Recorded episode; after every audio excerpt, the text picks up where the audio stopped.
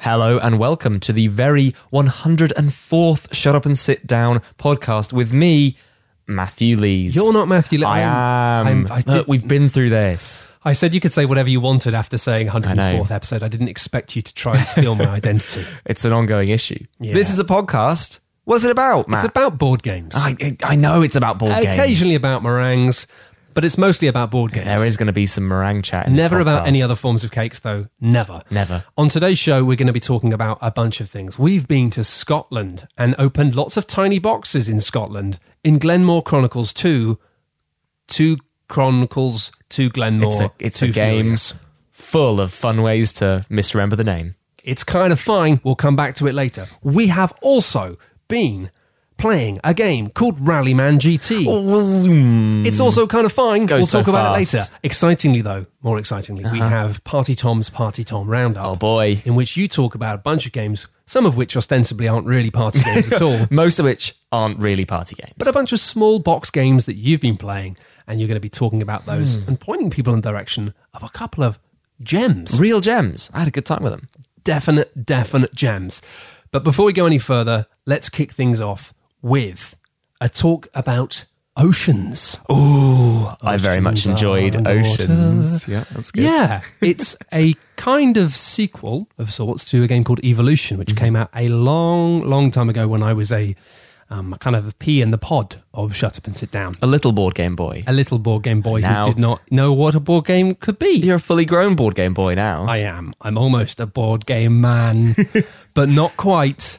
Uh, but this game is very similar to that in terms of the DNA of, of what the game is. And for those of you who missed Evolution or didn't see it first time around, it was an intensely colourful game with lots of beautiful watercolour art of sort of semi-fictionalized. I, no, I think that's not true. I think I thought they were fictional creatures when actually I think they were all examples of real creatures that just look odd. you couldn't believe the wonders of nature. I literally that were presented in front of you in It was before they'd invented David Attenborough. Now I now I know about these things. That's how young you were. I was a long Eighty- time even ago. David Attenborough wasn't alive back then. it was 1703 when uh, they released Evolution, the board game. No, that's just nonsense. Anyway, the game worked in the fact that you could basically create new species by starting a species by choosing a trait, and it might be that this species was armored or had big claws or wings or slippery skin, etc. And you would have up to three traits on each of these animals, and you'd have to then feed them. And the interesting thing about evolution as a game was it meant you had this shared pool of food, as in you know real life, where you would have to go and then nibble away at things. It had a, a watering hole, and it was a very fun game. Um, really interesting because of the fact that you could just be like, you know what, I'm just going to build one big species that's going to eat loads of food, but have a good time. Or you could be like, you know, I'm going to build loads of little species that are going to eat everything. And it quite quickly just became a bit of a, a resource fight in the fact that it's like the Yeah. first few rounds are like, hey, this is nice, isn't it? We're all making little creatures, we're all eating food. And then someone makes a creature that eats like all of the food. And suddenly everyone's like, but that means my creatures are going to starve. And then people start evolving their creatures to make them carnivores. And then you start eating each other. It was a really nice idea and it was fun to play. I think it was a game that was kind of let down by being, in some ways, actually, the production quality was quite low. Sure. Um, the box was a bit shabby, and um, the cardboard, the punch board was was pretty rough, and there was just a couple of things about it that that left it a game that was really interesting, but didn't kind of feel like it had that quality of something that could make it a classic. Now, obviously, Tom, you've not played Evolution, No. but going on the basis that it's you can start to begin to talk about some of the, some of the some of the things that you liked as somebody who hadn't, who jumped straight into the ocean. Into the ocean. I was going to say that evolution had a watering hole in it, and mm-hmm. now we're in the watering It's hole. whole water. Maybe you could combine both of the games in some kind of mad. I'm getting ahead of myself. Well, they did do an expansion for Evolution, which Oh, had really? birds, Ah, and that meant that you had the watering hole, and you also had the cliff tops, right. where you could basically you could go and get some more food if you had wings. So if you had wings, you could be like, I'm going to go and get the food up there. Actually, Ah, that's fun. Um, so that added, th- Yeah. So you can kind of see with the expansion to Evolution how they ended up with what they kind of ended up with in Oceans. Yeah, sure. Do you want to go go through some of the basics of what we're looking at? Oceans, you have some feeding zones in front of you. You got some species. You make the species with trait cards. It's very similar to evolution, Mm-hmm. But as I gather. there's a big difference. The big difference is the deep, is it? It's all fishy. It's all well. that's It's the first one hundred percent fishy. it's a fishy business. It's all fish. Uh, you can design all kinds of weird fish. You can design big fish. You can design speedy fish. Or with the deep cards, which is the probably the most exciting part of the game, you can design absolute monsters. yeah, bananas bonkers fish. Bananas bonkers monsters. So the deep cards, the game recommends you don't play with them at first, and then you can add them in, and they add these crazy powers to your fish. So we had one game where someone was just like any of the food that they would normally get rid of, they scored. Yes. I should probably explain how the game works before talking about the deep cards. yeah, go for it. Uh, the way that the game works is you have these species that you make, and then you then use them to feed in either the reef, which is foraging, so it's like nice herbivores, or you can attack other players with uh, attack trait cards, which takes the fish off of their board and puts them onto yours. And right from the start of the game, it's way more bitey than Evolution Hmm. was because in Evolution, if I remember correctly, you had to actually kind of give yourself specific traits that would allow you to attack other people. Whereas in this, you start the game with everything having uh, a forage rating of one, an attack of one, Mm-hmm. so you can start eating other creatures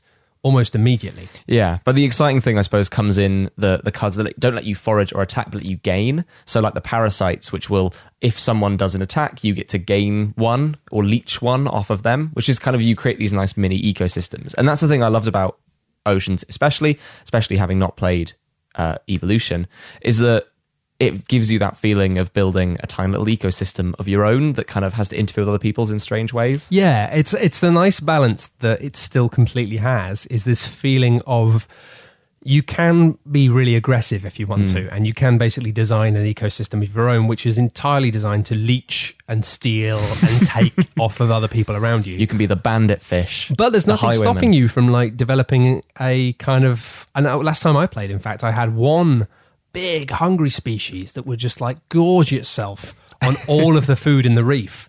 And then a series of very small parasites that would kind of just like take a hmm. bit of its food. And it, it left me with a situation where none of my creatures really had a great deal of food for very long. So for a while, it meant it wasn't very appealing to try and attack me. Yeah, the balance just was like perfect for a bit, wasn't it? Until Like- everyone got really hungry. And it was until like, everyone well, started eating you. But it was fun because then it, it's sort of a thing where you have to react to what everyone else is doing in a way that I really like. So as soon as you realised that people were going to start gravitating towards the big fish that was eating loads, you went, ah, well, maybe this one's schooling so that you can't attack it if Hmm. it's got enough fish on it, which, you know, there's some nice synergies and sort of card play there. Yeah, and it I- has, a, really has enjoyed. a fun element of the Cambrian explosion occurring halfway through the game, as it often does. Of suddenly, because the way the species, when we talk about eating creatures, it's not like you design this creature and then someone just goes, you have to put, throw that in the bin. You have a little track that you put these little fish on, and uh, that shows how much like the population size of your species, and it's it's okay to have them like really growing and also getting eaten a lot at the same time Yeah. because that's the circle of life, baby. It's as long as they don't age when they've got no, because at the end of your turn you age each of your fish, which is you take one. of We've sort of roundabout explained the game. Yeah, we have. I feel- I over we have. many minutes. I think but that- yeah. At the end of your turn, uh, you age all your fish by all your species by one fish, so you take one off your board, and as long as you don't have to age your species when there's nothing on your board, you're fine. Yeah. Um, so it's it's nice that you can be vicious, but never sort of vicious in a way that's directly going to completely screw someone over. It's always your fault when your species die Mm. because you chose not to look after them on your turn, which is a really subtle thing. But yeah, I hadn't noticed that. That's a really smart piece of design. It means you kind of accept the meanness, but the meanness is never destructive. yeah. It's uh, it's always you that decides you're not going to feed that fish that turn. It's your call, your fault. You can definitely put players in a position where they have to make that call, but they're still the one pulling the trigger. But yeah, it's funny. Like the, the, the basic game without the deep cards is very much like it reminds me of Evolution, Mm. and actually in the same way, it's something that's fun, but doesn't really kind of. It's not terribly exciting. It lacks the kind of bite that makes it a thrill. Whereas the deep cards, as we said earlier, Yeah. wonderful, and the fact They're that you, you buy them with your victory points. Yes, yeah. You're like investing on the huge killer fish. And it means most of the time everyone. I've played this, I've, I've lost, but I haven't cared because I've made gigantic multi tentacled horrors. And there's a giant stack of these cards, and they're all basically unique. Yeah. And yeah, it's it's a it's a really fun box. It's got a lot of stuff in it. The production quality of it is fantastic. It's wonderful. Yeah, the little tiny yeah. uh, cardboard fish, fantastic. Well, that's it. the other the final thing I'd say about it for now is the fact that um, we got sent um, the deluxe components and the like normal Mm. game components. And the one thing I would miss from the deluxe version is the fact that you get the nice soft bags with Oh, printed art on them, are which are exactly the same sort of bags that you got in the original Evolution. Mm. Um, you don't get them in the normal version, but I'd still say the normal version is better because Absolutely. the cardboard fish that you're eating have these wonderful little fish paintings on them, and they're really characterful. And the big plastic chunky ones you get look cool, But they're soulless. they're soulless. they have no spirit of a fish. sleek modern fish. Yeah, it's it's a pretty wonderful game. It's definitely worth a look. If you heard good things about Evolution in the past and or played Evolution and thought, you know what, this is almost fantastic, but it isn't quite enough. I think Oceans. Uh, it, it feels like a bit of a labor of love from Yeah. the developers. They've been working on it for a long time, I think, and I think it's a I think it's a bit of a stormer. So that is Oceans, and uh, yeah, It's great. well, you may be hearing us talking about that in some capacity again in the future because we've played it a couple of times and it's it's tickled me. It has tickled In- me in too. lovely ways. But don't tickle the people like this without concrete proof. With Matthew. concrete proof of what? That the ocean exists? concrete proof of you dressed as a fish oh, for a yeah, video. That's, that's true. Well, if we do a video, you gotta be a. You, we gotta get How you in a fish as a costume. fish? Uh, we'll figure it out. I mean, that's true. We figure out lots of things. More on that later. Uh, next up, we're going to move on to a little game that I like to call Rallyman GT. oh boy, Now- Rallyman GT. Rallyman GT, just to serve you a slice of spiced bread followed by a slice of slightly stale bread. Um, we thought Oceans was quite wonderful, Mm-hmm. and me and you, Tom, we played a, a bit of Rallyman GT yesterday, which is a, a game that came out in 2009. Yep. And it was very beloved at the time. I think it went out of print, and it's been brought back into print with the rules pretty much the same, some nicer components, some bigger tiles, etc. It's an interesting thing Yeah. um, it didn't really excite us very much to the point where we actually kind of stopped playing halfway through. and that may have been simply because it wasn't quite what we wanted. Uh, yeah. Originally, we were gonna do two laps, and we did one, and I feel like that was that was enough. Mm-hmm. That was enough. it got me. I was like, yep, we've played this game for long enough. We've gone around this track once. So I'll try and explain it. Sure. Because I think it's quite a, a, a weird one. It's a weird one to explain. And if I if I get it, if you think listening to this, Tom, that it mm. doesn't make sense, then feel free to jump in. no problem. But on your turn, and the turn is always defined by the person who is ahead on the track. No, No. no, I'm wrong already. Yeah, here we It's go. the person who is in the highest gear. Yes.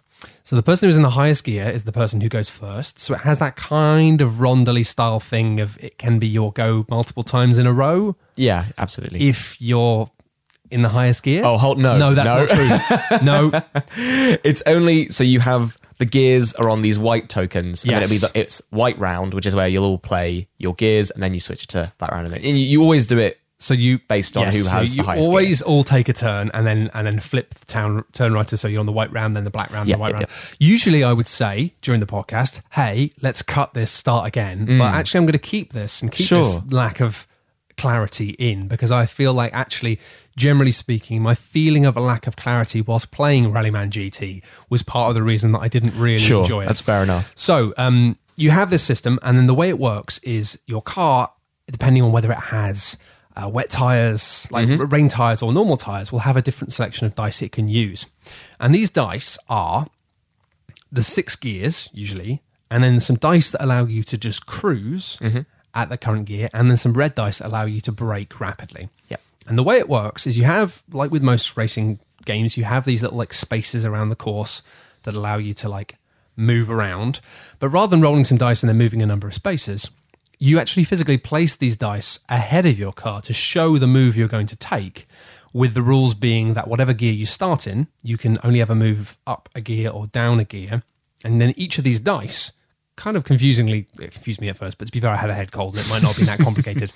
the gear one dice is all just like ones. So it's a dice where every side is a one, apart from a couple of sides which are bad Danger. exclamation marks. Danger triangle. So let's say you're you start in the race and you you first di- first dice in the first space in front of you will be a one, then a two, then a three, then a four, and you don't really have a lot of flexibility there because you don't.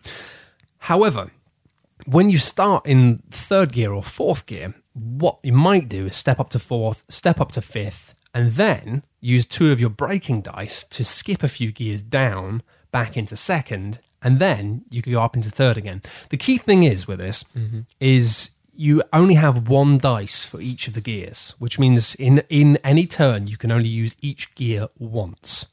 So if you start in a middle gear and then go down, but then no, you can't go down then go up. If you go up and then brake and go down, it's basically it's actually quite tricky to get your head around. And Yeah. really it's not it technically manages to recreate the system of changing gears mm. and braking and doing corners in a way that makes sense and is is reflective of how cars are. But it doesn't feel like a racing game at all. It feels much more like an abstract puzzle. there's there is a nice puzzle in using those dice in a way that's sort of really satisfying. But I think there's also there's I think the the one place it succeeds that system is when you're when you do a hard brake on a corner because sometimes a corner will have a two on it which means you need to be in second gear to go around that corner but of course the only way you can really like accelerate is by going up the gears going one two three four five so you might get to a corner on fifth gear and then go oh no i need to chunk it back down again and you you'll play two of the red brake dice sorry three of the red brake dice to go all the way down to uh, second gear I would take it to first actually. Take, oh yeah, you're right. You're right.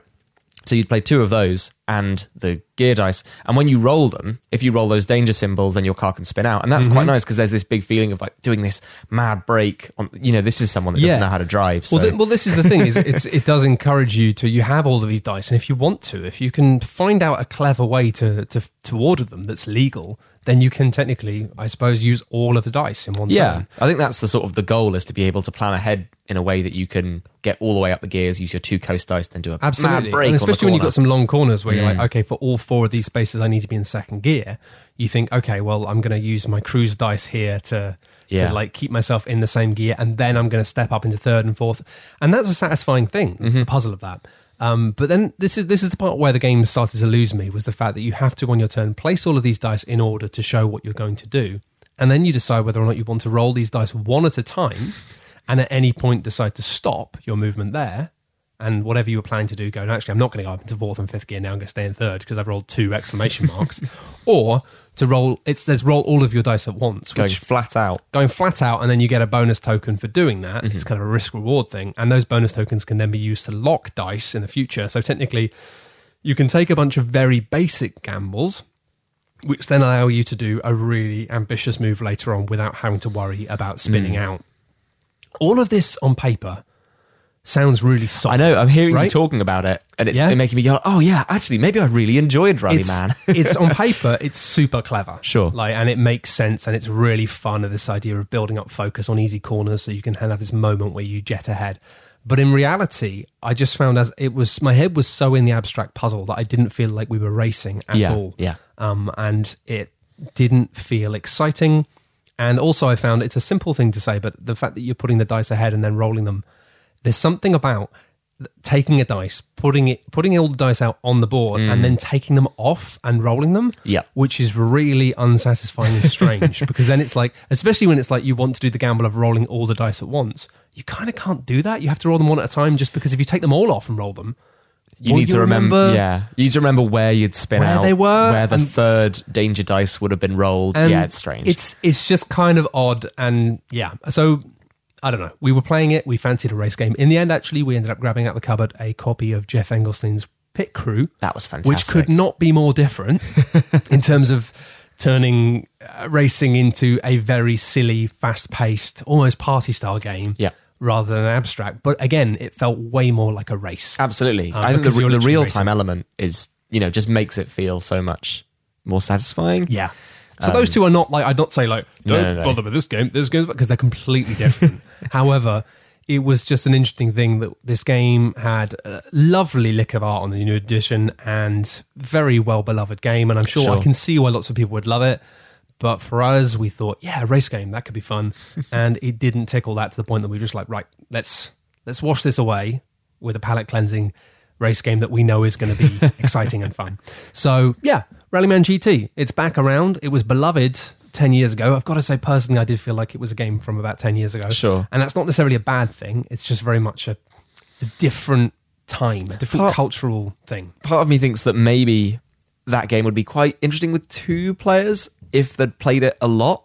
It might be one of those like with two players. I think you could get over the fact that it's frustrating to put those dice down, pick them up, roll them again, blah blah blah blah, and you could maybe get into a more a bit more of a flow with it.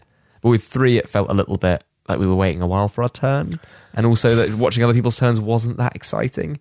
I think really it's the fight between experience and, and simulation. Sure. And I think that uh, what Rallyman GT does to, to a degree is really ha- aims to have an effort at simulation of, of sure. rather than having it being like on your turn, you're just going to go up, up a gear and move. It has within your turn, you having this whole sequence of changing all these gears, going down, braking, which is what racing is like. It's, a, it's about Yeah. lots of things happening in succession and always being in the right gear for the right moment. And that's cool. But I feel like in trying to be a simulation of race driving, it doesn't actually convey the feeling of what it would be like to be a race driver. Yeah. In the same way that, you know, do you remember a video game, but Guitar Hero years ago, Mm. there were always people who said, yeah, but this is nothing like playing guitar. Sure. And it's like the reality of it was, as was shown by the arguably a lot more fun rock band, um, that it didn't matter. It wasn't about simulating playing a guitar, it was about simulating the feeling Sure. of playing a guitar on a stage. Um, and I think that's a key thing with this. Really, it's like there. I've played lots of racing games over the years, and I have more fun usually with the ones that don't try and get stuck into the nitty gritty. And actually, games that don't try and get stuck into the nitty gritty um, are often the most fun thematically as well. Like generally speaking, there's a game we're reviewing in the next couple of months that we won't talk about now. Um, but a few games I've found that were actually like when people do try and recreate things, they often get too fixated on the tiny details, and sometimes you can get lost in a fog with that and make something that's just a little tedious. Yeah. That's fair enough. It did feel a bit tedious. It did feel a bit tedious, and if, if this is your kind of thing, then that's fine. Don't want to yuck anyone's yum, but uh, for me, I found it a bit tedious. Anyway, let's move on. That could be a fun Yeah, point for a a sting. fun point for a sting. Shall I do one with my mouth?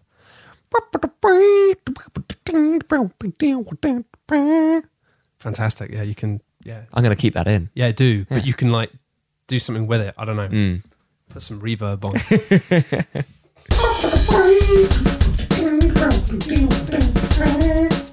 Matt, welcome to Tom's Party Game Special Oh, I can't in wait the Party Game Zone. you are the party animal. I love partying. You've actually you're wearing a suit made of party rings It's- right now. A Fox's party rings. Yeah. They're edible. Hear me eat one. C- Crunch. Wow, That was I me Can't believe you just ate the cuffs off of your suit. The entire structure of it is. I mean, it's already slightly soggy in this room anyway. They were delicious. Sure. Yeah. So, what do you think is the key element to a party outside of a party game? It's a party game. That's, that's a key element. Oh, it's, it is the yeah, party you game. bring a. You're having a nice party, having a nice social gathering. What better way to make it even better than bring a game that like four people want to play? what about like those little bits where you get a bit of cheese and a bit of pineapple on the same stick? Mm, I'm partial to some cheese that- and some pineapple. Is that is that not as good as a party party, game? snacks? Here's the tier list: Okay. Party games, Okay. party snacks, Mm-hmm.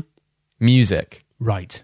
people. Okay. So so we've already got some let's just forget about people for now. We've Uh-huh. got some party snacks. We've Yep. got some cheese on sticks, maybe with some pineapple as well. Maybe Oh, some of those definitely with little pineapple. sausages. Uh, and we've got some music playing. Now we've set the mood Yeah. and it's time to dive in to get a party game. But Thomas, there are so many party games. I've got so many in my bag, and you've got a lot of them in your bag, ready to party. You've been hammering them. Can you give us a little roundup of some of the party games you've played? In the party game roundup, we're going to be talking about probably, I hope, Stay Cool, uh, Decrypto, and its expansion. Not really a party game, but we'll have them anyway. Maybe it's a pre-party. I mean, it's game. like it's the kind of party I go to these days. Let's Yes. be real.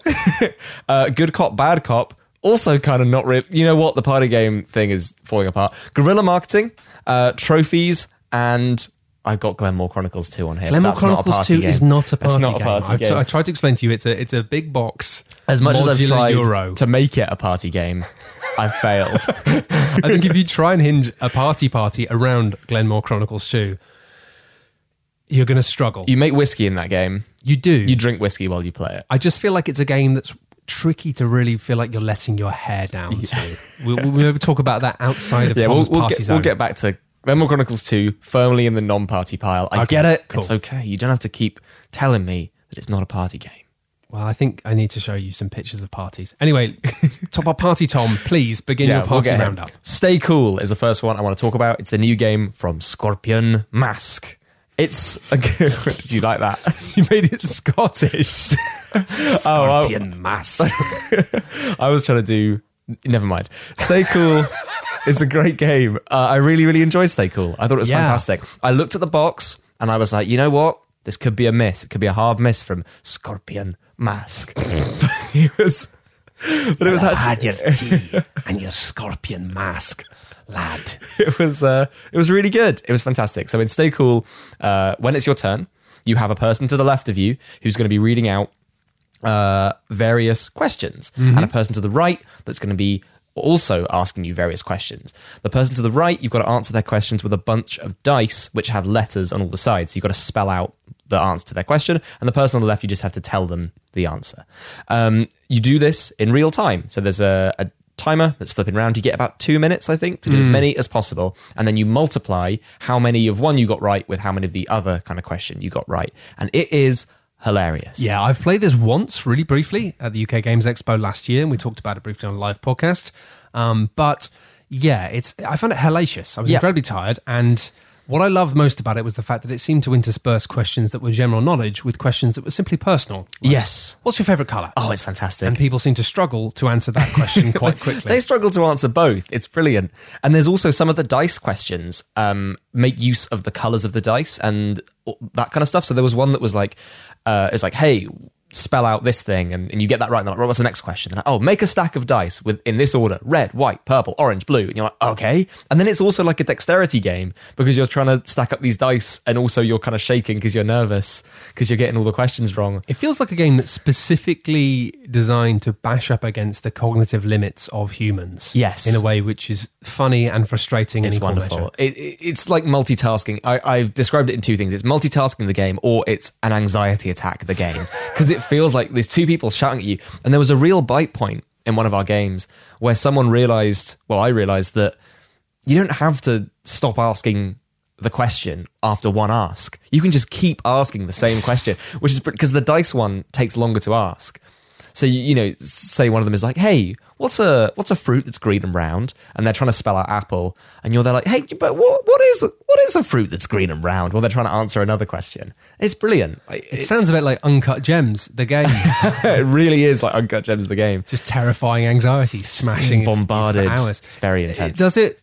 Does it let up though? Is it is it unpleasant? Is it the sort of game where if you are prone to getting really stressed, it might just be hell? Yeah, I think I think it is. I don't think it lets up in a way that's uh, meaningful. it doesn't give you much of a break because that's so. The first round is to you know to the timer. It's the sort of standard round, and the second and third rounds get more intense because the second round, uh, the timer you t- you flip it four times, and normally you don't have to say anything, but in the second round you have to say timer when you want it flipped.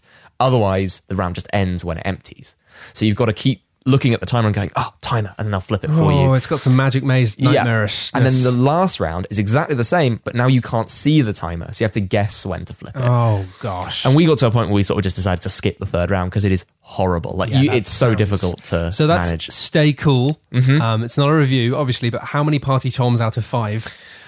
Gets four bags of popcorn uh, and two large cokes And two large cokes out and of five. and one LCD Soundsystem song. And one LCD Soundsystem out of five. Okay, that's the first game. What's the next game? Next game, I think I said was Decrypto, not really a party game, and its expansion, Laser Drive. It's very cool. So Decrypto, uh, for those that don't know, is a spy code breaking game. yes. Uh, everyone has four secret words, uh, and you have to give your team cl- cryptic clues to guess those words in a sequence. So your third word, your second word, your first word, and you might give you know various kinds of clues and the other team has to basically guess what your words are Hmm. or the sequence of those words It's code breaking and code making. Yes. Because everyone's going to be taking down a list of all of the clues that have been applied to Hmm. that word. And then basically they've got to try and work out what the connection is. And if they do, then uh, in, in the world of decrypto, as they say, you are shafted. you, you've been crypted. You've been properly crypted. um, and it's it's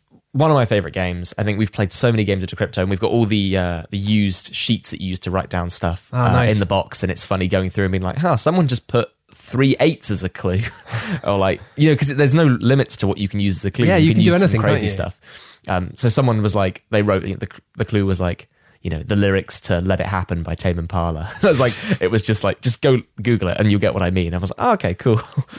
it's it's um it's a mad fun game. It's crunchy and it's good. It gets people thinking. But the expansion, Laser Drive, again, I was looking at it. I was like, this might not be that good. It's brilliant because now it adds these Laser Drive cards which will be a category that one of your clues has to conform to. Both teams have to conform to it. So one of them might be a movie title, and now one of your clues has to be a movie title, or an insult. One of your clues now has to be an insult.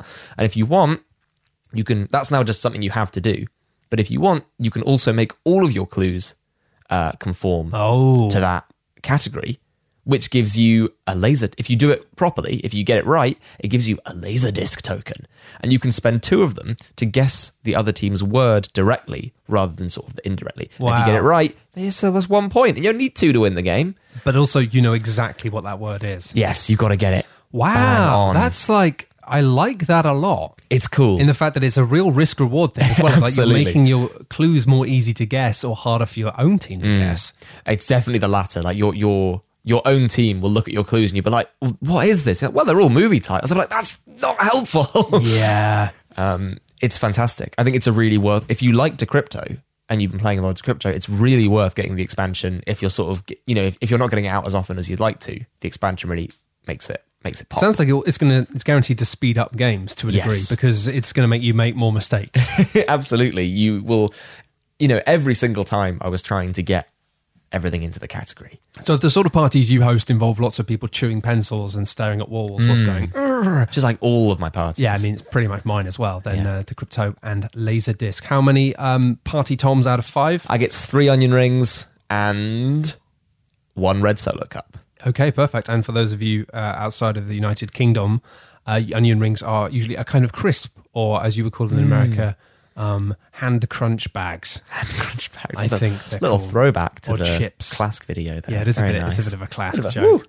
Oh, it's like we're young again. Oh God. What's up next? Next is Good Cop Bad Cop, which I am less positive on. Well, this has been a, a game which has been a bit of a, a, a favoured child within the party game scene of the industry. Yes. But that's that People change seem anything. to People like, like it a lot. Good Cop Bad Cop. I'm not huge on it. I think maybe because I sit more in the in the social deduction game camp. I sit firmly with Avalon. Avalon is peak social deduction. You can't get any better. I, yeah. I mean, maybe Blood on the Clock Tower. Blood on the Clock Tower has been very good, but I've I've not played it much. That's fine. But yeah. Avalon, Avalon is stuff. great. Like I think when there comes a point where you have to say, actually, you know what? My time with Avalon, I've Yeah. Avalon enough. it's definitely got to that now. point with me. I've played But hundreds. of it's games so good It's fantastic. it. Um, anyway, So how does it work? The way that it works, everyone's dealt three loyalty cards: uh, Costa, Cafe Nero, and Homebase. Again, some wonderful British references. British year only. Uh, loyalty cards. Uh, Hey. Get a stamp. Um, you get dealt three. Sorry, they're, they're not even called loyalty cards. They're called integrity cards. you get three integrity matter. cards. Doesn't matter. It's a good joke. I like it. Um, they will either be loyal or crooked. And if you have, you get three of them. And if you have a majority crooked, guess what? You're crooked, buddy. and if you got majority loyal, you're you're all right. Okay. Yeah. But then there's also these two other cards. So everyone's a cop. Everyone's a cop. It's whether you're a good cop Or a or bad cop. Uh, you got it. Do all the cops have guns? well, we'll talk about guns in a bit because I haven't explained two of the integrity cards. Okay. There's the agent and there's the kingpin. The agent is like the ultra good team card, and the kingpin is the ultra bad team card. And if you have one of those, it doesn't matter what other cards you have. If you've got one kingpin card and two loyal cards, tough. You're the kingpin. And you gotta be a kingpin. And those are the ones that you want to like in uh, Avalon. You have like Merlin and the assassin, like the, the peak good and bad roles. In Good Cop Bad Cop, the bad team wants to kill the agent, and the good team wants to kill the kingpin. How do you do that? On your turn, you can do lots of things. You can look at someone's one of someone's face down integrity cards just to yourself.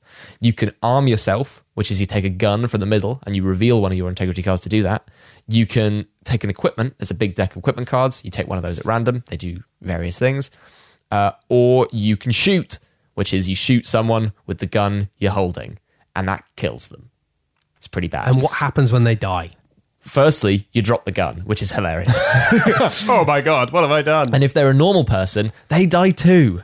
But if you're the agent or the kingpin, you get wounded and you take an equipment card, and then you keep playing.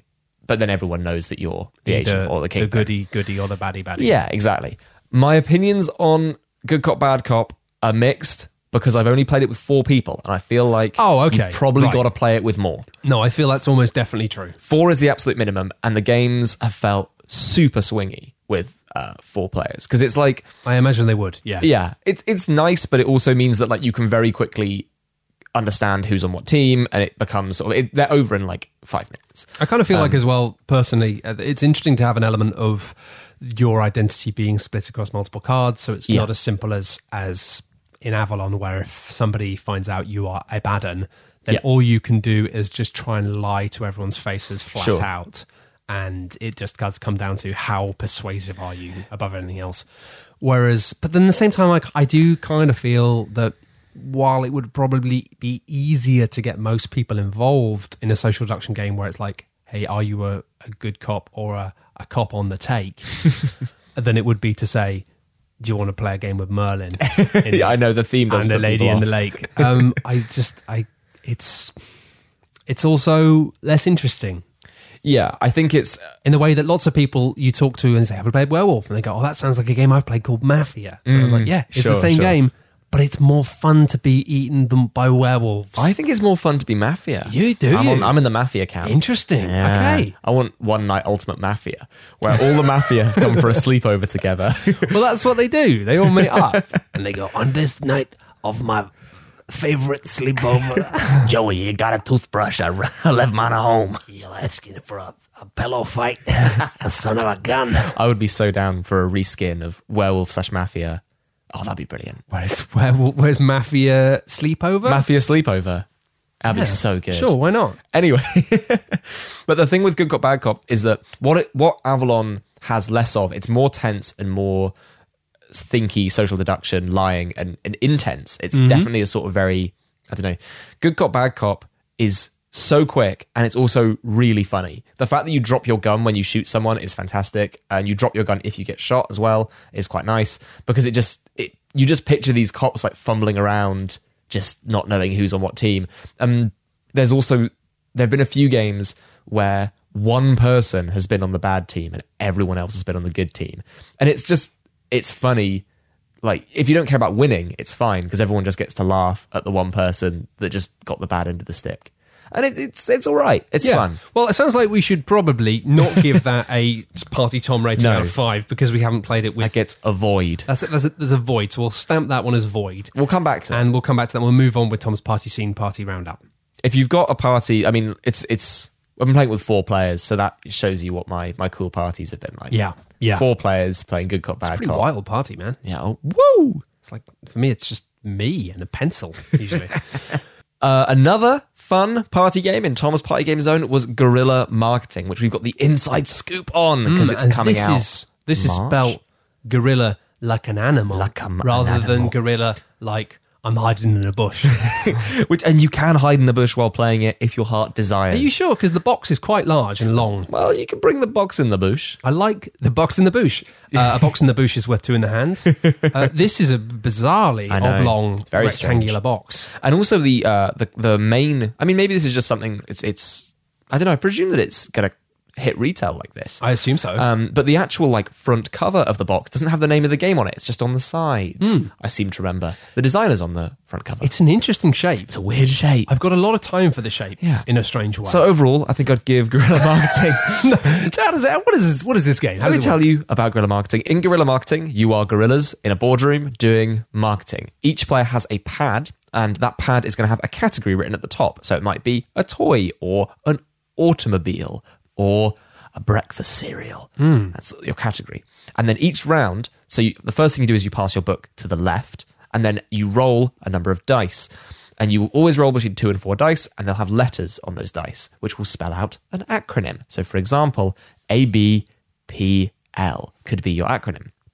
And then in the booklet that you have, you write uh, a product based on That acronym. that acronym, So you have to write a breakfast cereal that is ABPL, ABPL. which is difficult. And then you pass it on to the next person, and then obviously now you'll have a book that has a different category, and you keep doing it until you've got your original book back.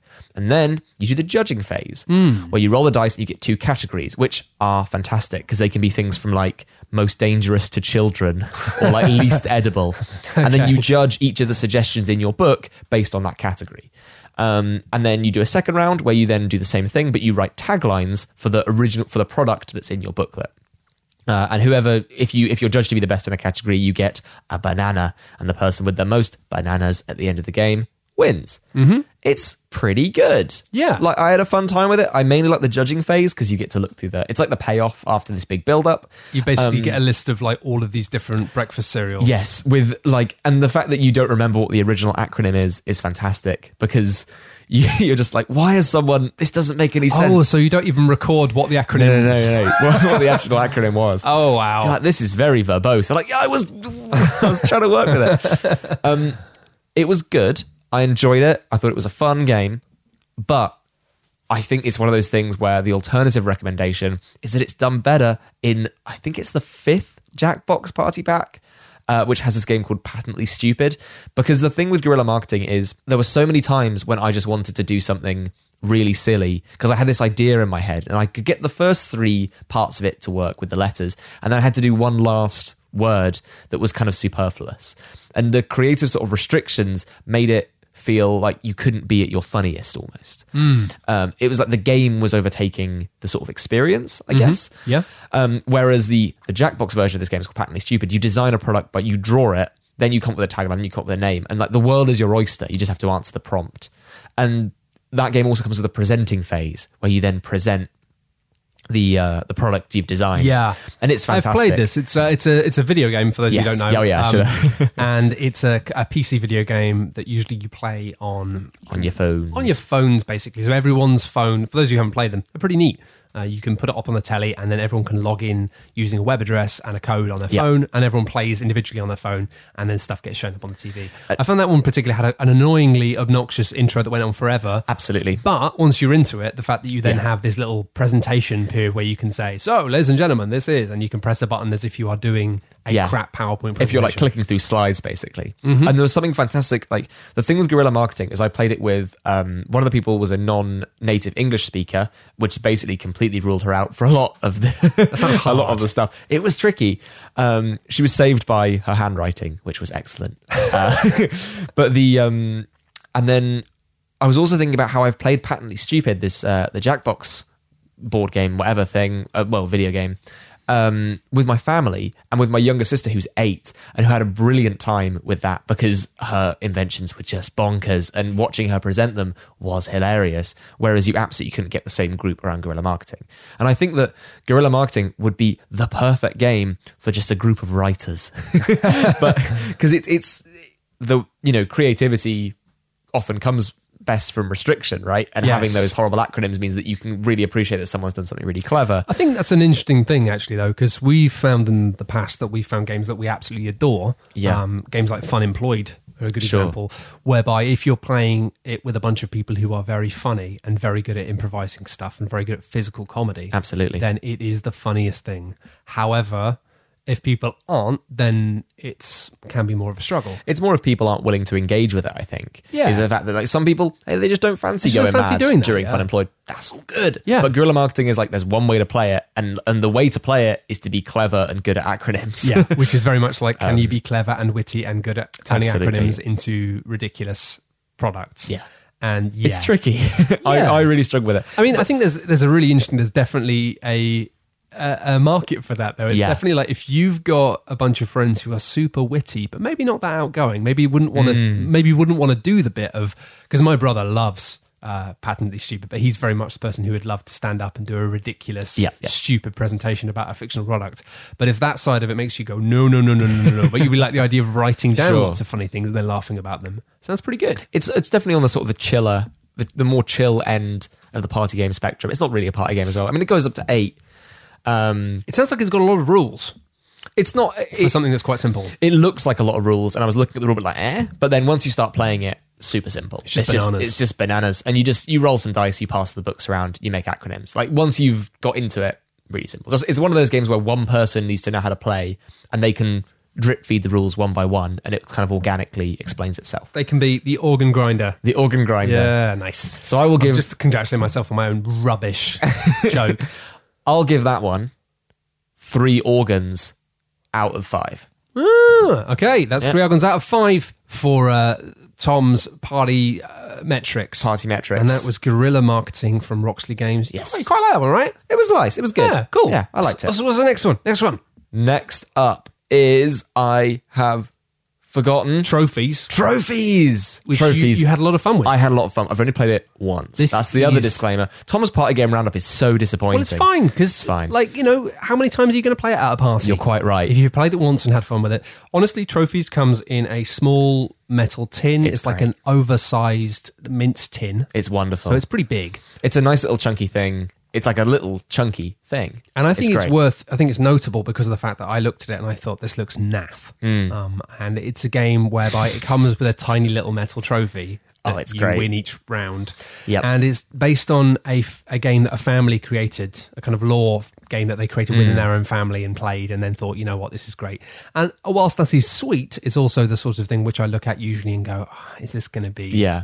Is this going to be a bit weak? It But has that feeling. Yeah, it has the feeling of being a little game that's been played by families, and it's oh, it's really sweet. It's nice. You have this effectively. You have this big stack of cards. The cards have like six categories on one side and a letter on the other, and you go through um, the deck of cards, however many you want. One person's the judge, and they're holding this deck, so they're showing everyone else the letter and they see the categories. And they'll, when the game starts, they shout out a category and everyone has to race to say a thing that begins with that letter and is part of that category. And it's super simple. That's all there is to the game. At the end of the game, the person with the most cards, because you win the card if you get it right, um, is the winner. And most crucially, Matthew, when they win, they get to take the little trophy home. The tiny little metal trophy. It's in the rulebook. It says, take the trophy. And then when you play trophies again, you're playing for the trophy, which is great. Yeah, no, sure. That Adds sounds- real stakes to the like game. A lot of fun. I was living in fear of one of the people I was playing it with because I was playing it with my one of my housemates and two people that I hadn't seen for ages, and they live not in Southampton. I was like, if they win, I'm not going to see that trophy ever again. so the stakes were high. Yeah, we had a, a situation uh, last year. We last March we played a uh, an all day streamed version of Twilight Imperium. Yes. uh, whereby uh, Efka from No Pun Included brought along a trophy, a handmade trophy that his friend had made, which was the Twiglets Imperium uh, Championship Trophy. Which Twiglets, if you're not familiar, again another British snack. A lot of UK. Really snacks. holding a lot of British snacks under the nose of any of our international listeners. Twiglets are terrible, by the way. Yeah, they're basically just fan. like twigs covered in marmite, and it's, God, it's, a, it's- awful. It's, a mistake. Is Marmite another? Marmite's definitely another Britishism as Yeah, well, isn't uh, it? Australians call it Vegemite, which is a different thing. Is Oh, they're, they're different. They're different. They're things. different. Okay. Um, and people argue that one's better than the other. I'm not going to have a horse in that war. anyway, this is a uh, this was a problem because I then took this trophy to another game and I lost it. and uh, I lost it to a man who's I think living in Australia. Oh my God. However, the trophy's still living in the UK, but Sure. it means that no one can. It's like being held for him there. I see, But I no see. one can win it off him until the next time he's in the UK, which upset Efka because he's like, oh, well, I wanted to try and win the trophy back. And it's like, okay, so I've got to kind of win it back. Yep. So I can then allow Efka a chance to win it This back. is just like Uncut Gems as well. Yeah, it's exactly like that, and I, I, it's it's complicated. I think you need to accept that if you're going to hand a trophy to someone else, that you might never see it again. Hmm. But isn't that strange to have a board game, a tiny little party game with a component that you may actually, on purpose, lose? I think it would be almost Forever. funny to say because there's also a participa- participation award. So the person that uh, comes, you know, which you deem as a judge to have come second, gets a participa- participation award. I can't say that word. Um, Is that a trophy? it's not a trophy; it's just a card, and you don't get to keep it. But I, li- but I like the idea that uh, That's so weak. they get to keep this trophy forever. You get a card. Well, you just we'll need it back. participated. You were I just know, there. but it's wonderful. It's such a side eye award. But I like the idea that if someone won the trophy and then you didn't then play the next game with them, you'd be like, well, the trophy's not here, so we're just playing for the participation award until the king comes home. But Okay. it's it's a super simple game. It's really funny because it's great that as the judge you can't see what the letter is because you're holding the, the categories up and the letters facing them, the categories are facing you. So when you say like like it was um I just said one of the categories was a board game and they were all like oh god! And I was like, how hard can it be? And then it was a board game beginning with J, which I mean is difficult. Yeah. it took me a while. I ended up with Jumanji. Yeah, no, that's the first one I came to And, as well. I mean, is Je- and then someone said Jenga. I was like, is Jenga a board game? They're like, give us this, please. like they're trying to guess it for ages. Um, but it's it's really sweet. It's a nice little game. I feel like I'll just come back to it as like a little sprightly. Like it takes like five minutes, like a an appetizer. no, sure. That, I mean, bigger. it sounds like a lovely little thing. I looked great. at it and thought, is there enough there? But actually, it sounds like there is. Yeah, it's really lovely. sweet. That is trophies. I give that. Oh god, I've- I'll give that one party hat One party hat, and nine pieces of confetti. nine pieces of confetti. That's a good out of out of five. That's fantastic. Thank you very much, Party Tom. I'm sure we will return to your party realm Yeah. once again in the future. Once One day. racked up another few more wild Dun, parties. dun, dun. Won't? Won't you take me to dun, dun, dun, pa- party, Party time? Tom. Will you take me to Party Tom?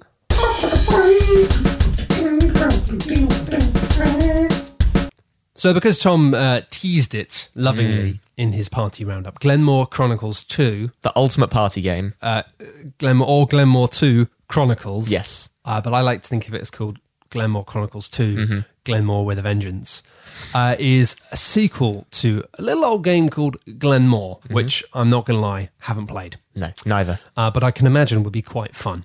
Hmm. But Glenmore Chronicles 2 is an interesting thing in the fact that it's, it's one of many games at the moment getting on board with this idea of having a bloody massive box with things in it and modular bits. Yes. And it has a very fun conceit in the fact that what you've got here is a game of building out your own little Scottish glen. It's one of the games in the genre, there's quite a lot of them, uh, because there does seem to be a crossover between, in the same way that people in America are quite obsessed with Ireland Sure. a lot of people in Germany are quite obsessed with Scotland. Um, And why wouldn't you be? why wouldn't To you be fair, it's great. So this is a game in which you are building out your own little glen along these rivers, and you're putting down tiles.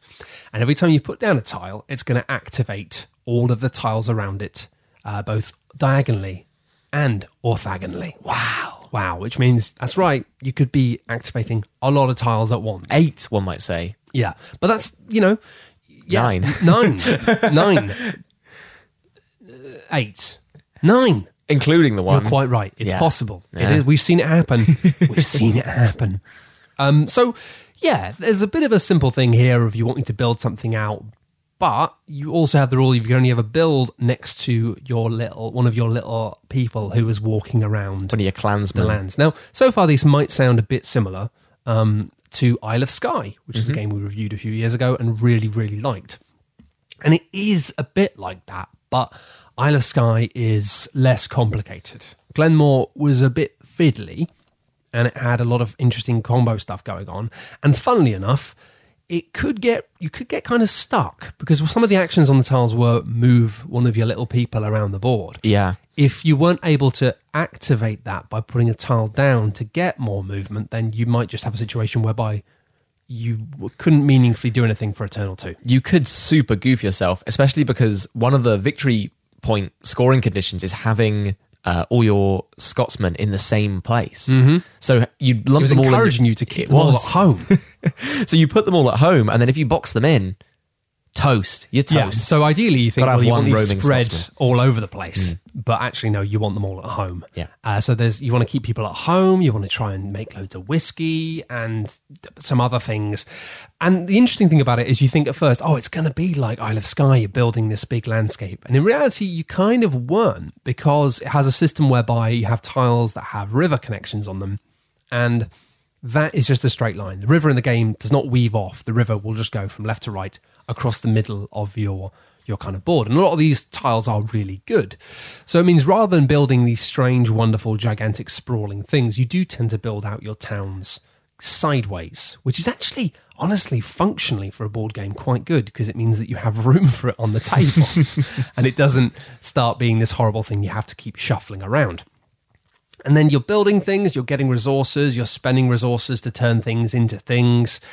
And that is the game of Glenmore. Yeah. The Chronicles boxes add little mini things. to them. Ah, they were cute. It's very cute. It's so in cute. The fact they, that yeah, they come as like little books, and Yeah. you slide them out like a little library of expansions. Yeah, so it's, a library sweet. of mini expansions, each of which the idea is is a slightly different story within the world of Glenmore. Um, and the first one uh, was wonderful. It was a boat race. Oh, it was so good. The boat race was the best one. Absolutely. it means you get a little wooden boat, and there's a certain point in the game, because actions are taken, we should point out, as a, a kind of rondel. It's an ongoing, infinitely updating Ouroboros rondel, which, for those of you who are not super familiar with this sort of thing, means that you can choose to go ahead as far as you want in this circle of potential tiles that you can take. However, it will always be the player at the very back of the order who will take the next turn, which means if you see something really far around the circle and you think, oh, but I really need that, then you can take it. But it might then mean that the other players get to take two or three or more tiles before you get to choose one again. And there's a finite number of tiles in the game. And once they're gone, the game's over. At one point, the boat race began. Everyone, everyone's boats began to move, and basically, whenever you then had movement points, rather than moving your little people around the board, you could move your boat down the river. And this is such a lovely touch. It, uh, it wasn't interaction in any meaningful way, but it felt like it because your boat would continue to the left, and then what happened when it went off the edge of my board? It goes off your player board and it goes onto my player board. Yeah. It turns up and you say hello to the little boat. Yeah. It's cute. And basically, your boat would then travel along the rivers on everyone else's player boards until it came home, and you get little rewards as you went, as you passed other people's hometowns. Very sweet. super sweet. Super sweet. Also, I love the slightly Inception mind bending reality of the fact that you could basically go off the edge of your board to the left, and then in the next few turns, try as much as you could to expand your liver, your river to the left. We haven't got to the whiskey mechanics yet, Matthew. nice. You could just to make it so that you had a massive river, so that Yep. the river you travelled through was really short, but then everyone else would find it dramatically longer. It's it's like uh, you have the map of the area, and then when they get to yours, people, the Scotsmen, they're like, "Oh, what way is it to my village? Oh, it's like over there somewhere." right It's random. That's That- great. But that was a fun thing. Some of the other modules included uh, systems so you could age your whiskey Mm-hmm. To make it uh, more valuable, and haggis. the haggis was probably the most exciting part of the game to watch because I didn't really, I didn't didn't really partake in the haggis Well, or the whiskey. Yeah, there so you go. there was no need. Um, but the, the haggis system was kind of bonkers, and you could fill up your little haggis plate with haggises that you then flip over when you roll the haggis dice Look, four times. Matt, it was haggis gambling. It was And you can basically come out and say it. it was gambling, and I got real. I got in too deep with my haggis. You gambling. kept pulling the slot machine, the haggis slot machine. Yeah, after you've had the four communal haggis rolls, you can choose to buy extra personal haggis rolls, and I mean like rolling a dice rather than like a sausage roll, um, to roll the dice again. And because if you really, if you get the good rolls, it's worth It's a quids in. lot of you were getting so many. Like I really wanted to get into the haggis mechanics, but unfortunately, I left it way too late. And I was watching, you know, you guys just pull in so many points. I spent from your haggis rolls. three whiskey barrels, which is not insubstantial. It's a lot. just so I could try and roll a three on the dice. And it was only when you pointed out that it was a one in six chance of that that I thought, what am I doing? like, this is real dumb. You've had all the whiskey. You've had some haggis. And so I, gave, I gave rolling, up, and it, it ended up badly for me. Anyway, um, it's a really fun idea. The thing about it is, is there are like twelve chronicles, I think, Yep. in the box, and some of them. Early ones are pretty great, pretty fun. As Mm. Boat being race. like this time we're gonna first time boat race, second time whiskey and haggis. Yep. slightly more than we needed, but complicated up a tree. As they go on, some of them less interesting. Yeah. One of them adds like very specific rules for all of the different location cards Yeah. to try and embed actual Scottish law and history into the game in a meaningful way that frankly just looked like a head boggle that were required to check the manual constantly It looked baffling. and looked like okay We um, already had to check the manual quite a lot for the haggis and the whiskey. yes. So it was very much a game of pass me the manual Yeah. a lot of the time. um, and then as it goes on, it gets bonkers. Like I think one of them is like Glaswegian street gangs. there's there's like yeah. 12 like- different Glaswegian sweet, street gangs you can buy the favour yeah, of. these like fictional criminals Yeah. on cards that do things, and it's like okay, stop.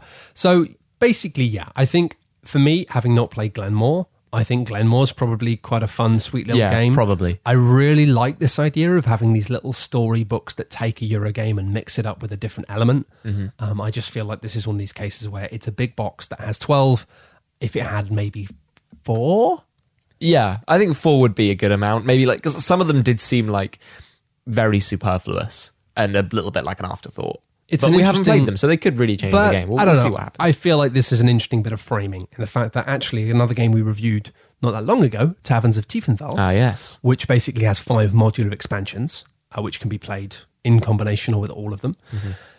I feel like if that if they had come in four, five little tiny cardboard tomes Hmm. of extra bits and extra rules, then that might have been like a gorgeous, wonderful thing. Yeah, absolutely. Whereas I feel like I like the idea of these little boxes of these mini chronicles.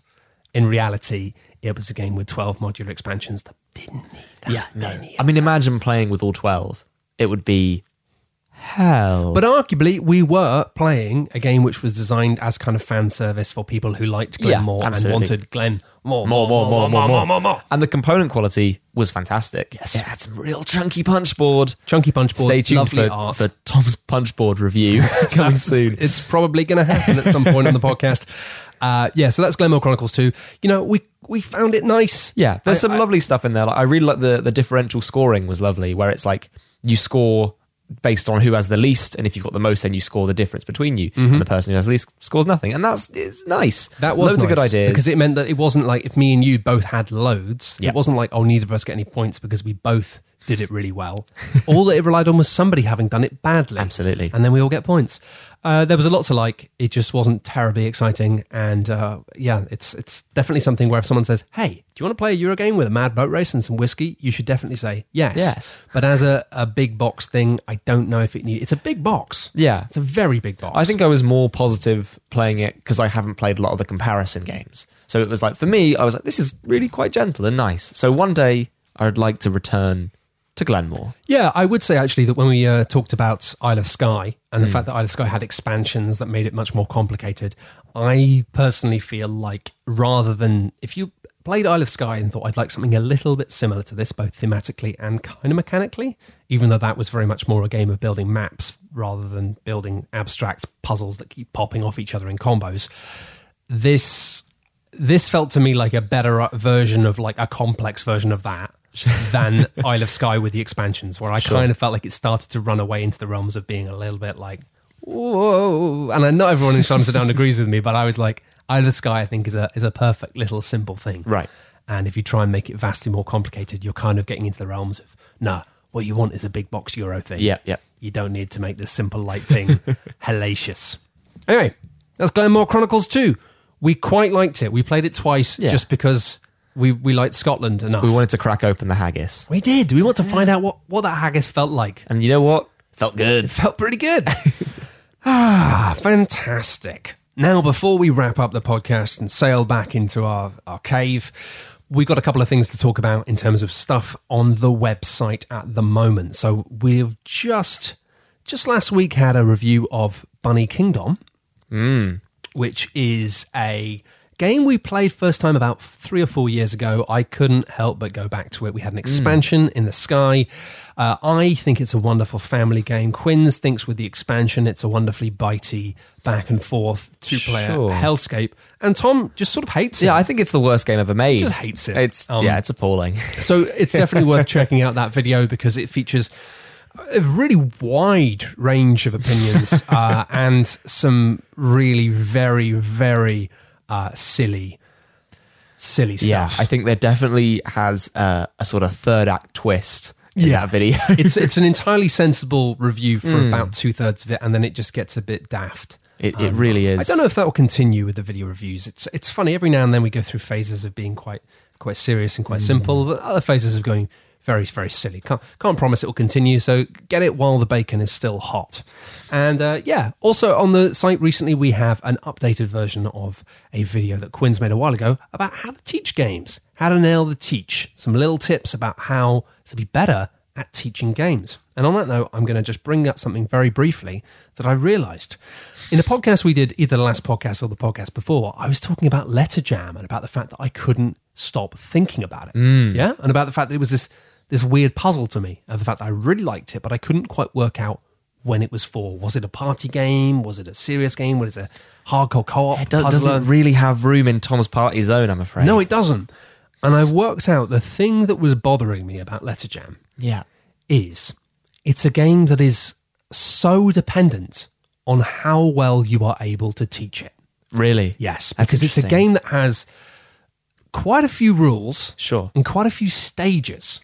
And the thing I've realized about it is it's effectively like a good magic trick Mm. in the fact that if you can teach that game well and reveal each stage of the game well, then it's wonderful because actually the rules you teach at each point, you go, now we've moved to this phase of the game where this happens.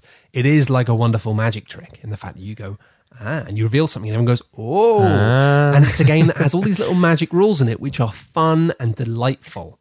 And just like with any brilliant evening of dinner, if you pull out the entrees and I don't know what, if you pull a- out the soups This and the- metaphor's the, falling meat apart. at the dishes and the desserts, It was magic. Now it's dinner. no, it's fine. It's, a magical magic dinner. dinner. Listen, if you like, let's just say I bring out and it's like a kind of, uh, it's like a meringue, a floating meringue dish. Mm. Yep. and it's on fire, Wow. but on fire in a good way, like a purple flame. Yeah, yeah, yeah. See, and I walk Wow, out now like I'm that, entranced. and now you're like, this is a magical evening, I, right? I want to play Letter Jam. What happens if I bring it out and it's on fire, but in a bad way? Oh, that's And I'm kind of danger. spilling it. You've and- ruined my party Right? with your game that's not a party And- game. It's a meringue on fire. Here's the key thing. Matthew, we've, told, we've talked about this. Listen. You're meant to bring games to games night, not meringues. I know. On fire. I can't help myself. But listen, here's the important thing the meringue that's on fire and beautiful, and the meringue that's on fire in a bad, unfortunate way. Yep.